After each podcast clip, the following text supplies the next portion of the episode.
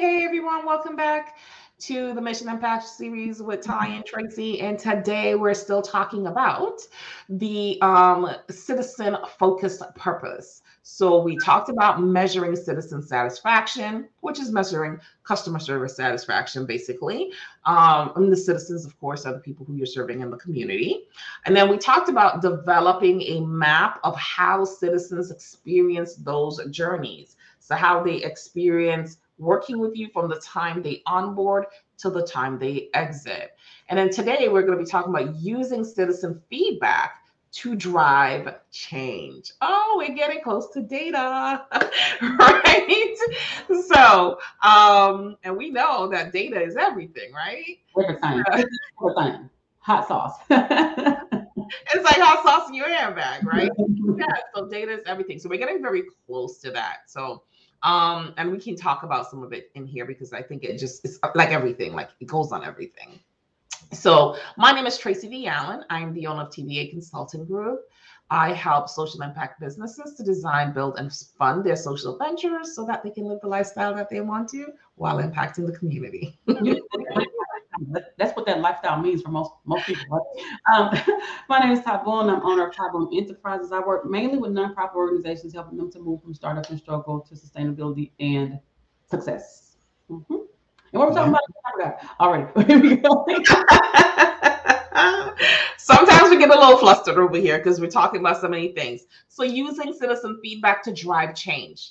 So the feedback, we talked about evaluation in the last episode, right? So we talked about having evaluative tools to measure that transformative effect that you're trying to achieve, which is the outcomes. We use different words, mean the same thing, right? So you have a problem, you have developed solutions to the problem, you have strategies that you're going to implement to solve the problem, but along the way you need to know, are these strategies working? Is there change happening within the community? Is there change happening with that individual who's in the program? So you have your assessments at the beginning, then you have benchmark evaluations, so like your midterm exams, right? Mm-hmm. Or your quarterly exams that you will take. And then you have your final exam. And then after the final exam, we have a holistic exit strategy or exit exam or exit assessment that you're going to take so that we can evaluate your entire experience throughout the program. You want to take these the feedback that they're giving you along the way, and you're going to use it as a tool to sharpen your programs, to make them better, to make them more impactful. It may be taking certain elements away, it may be adding certain elements, or even adding other components to the program altogether to make it stronger. So I always like to give the analogy or the story of when I worked for a GED program, and one of the things that we had a huge problem with was especially single moms not coming to the program on a regular basis, right? And when we did an evaluation to figure out what was going on, why were these women not coming to the program? We figured out that they first were single moms, and most of them had children, young children, right? Babysitting age. So they weren't in school. So if the child is sick, they can't come. And most of them, didn't live around family, so they didn't have any daycare. So if they couldn't find a friend or neighbor to take care of the child, they couldn't come to the program. So one of the things that we had to do was look at our resources, right? We talked about resources in one of the other things, one of the other series.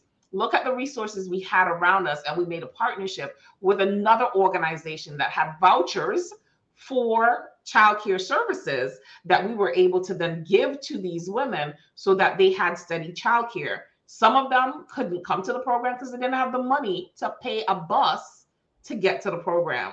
We got with another organization that had funds that they could give us to buy bus tickets, a monthly bus ticket for the women to come to the program, and we were able to give them the bus tickets. So they had no excuse for not coming because they didn't have transportation, and then they didn't have any excuse for not coming because they did not have childcare.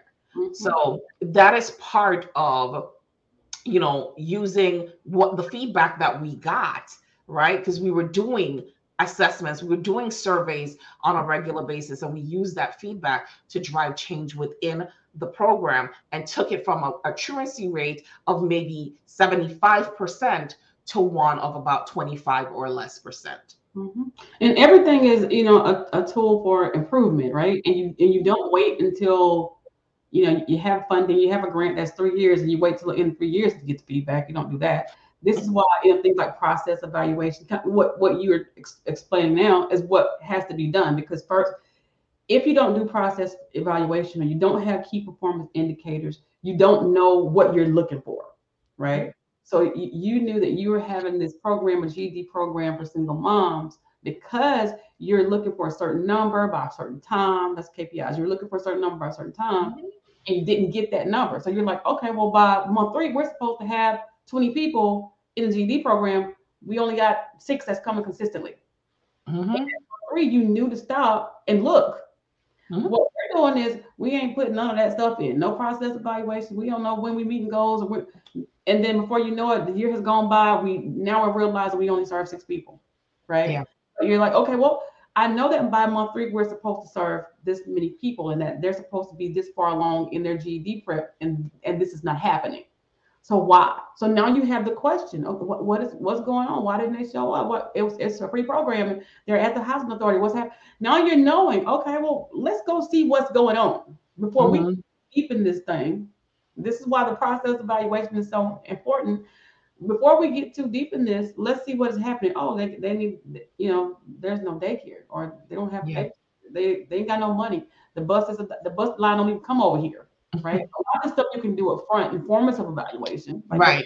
You start the program to know where the bus, if you had that data already, that information already, but sometimes you don't. Sometimes you figure you're like, oh God, this is a new problem. I didn't even know this is happening, or it's snowing today. And I didn't expect it was going to be snow. So, you know, right.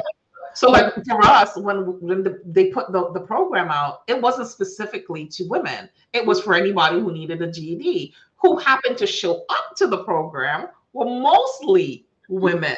And then we figured out, okay, wait a minute, we have a problem. You know? And why is it mostly women? Because women, they're going to show up, because, you know, you're talking about this culture, this time. Yeah. You're talking about women who are ready to get their education on, and the men may be going on working somewhere doing something else. I ain't got no GED, but look, I got a job and I got to take care of the house, so we gone, right? Those factors that play into it, that if you don't stop during the process to see what is going on around you and what's going on around the program or the service that you're trying to provide, you miss it. And sometimes you miss it when it's too late. You've lost a lot of money, you lost a lot of time, you've lost resources. When you stopped during the process and figured this out, getting that feedback as you go. And then again, every time you're getting to a point or stage where you're supposed to measure your goals, getting additional feedback so you can know how to maneuver and what to change. Yeah, I think that's it. So just know that you need to measure the feedback. You need to have a feedback system for your citizens, and you need to use that as a tool to make your programs and services stronger. All right, until next time, bye everyone.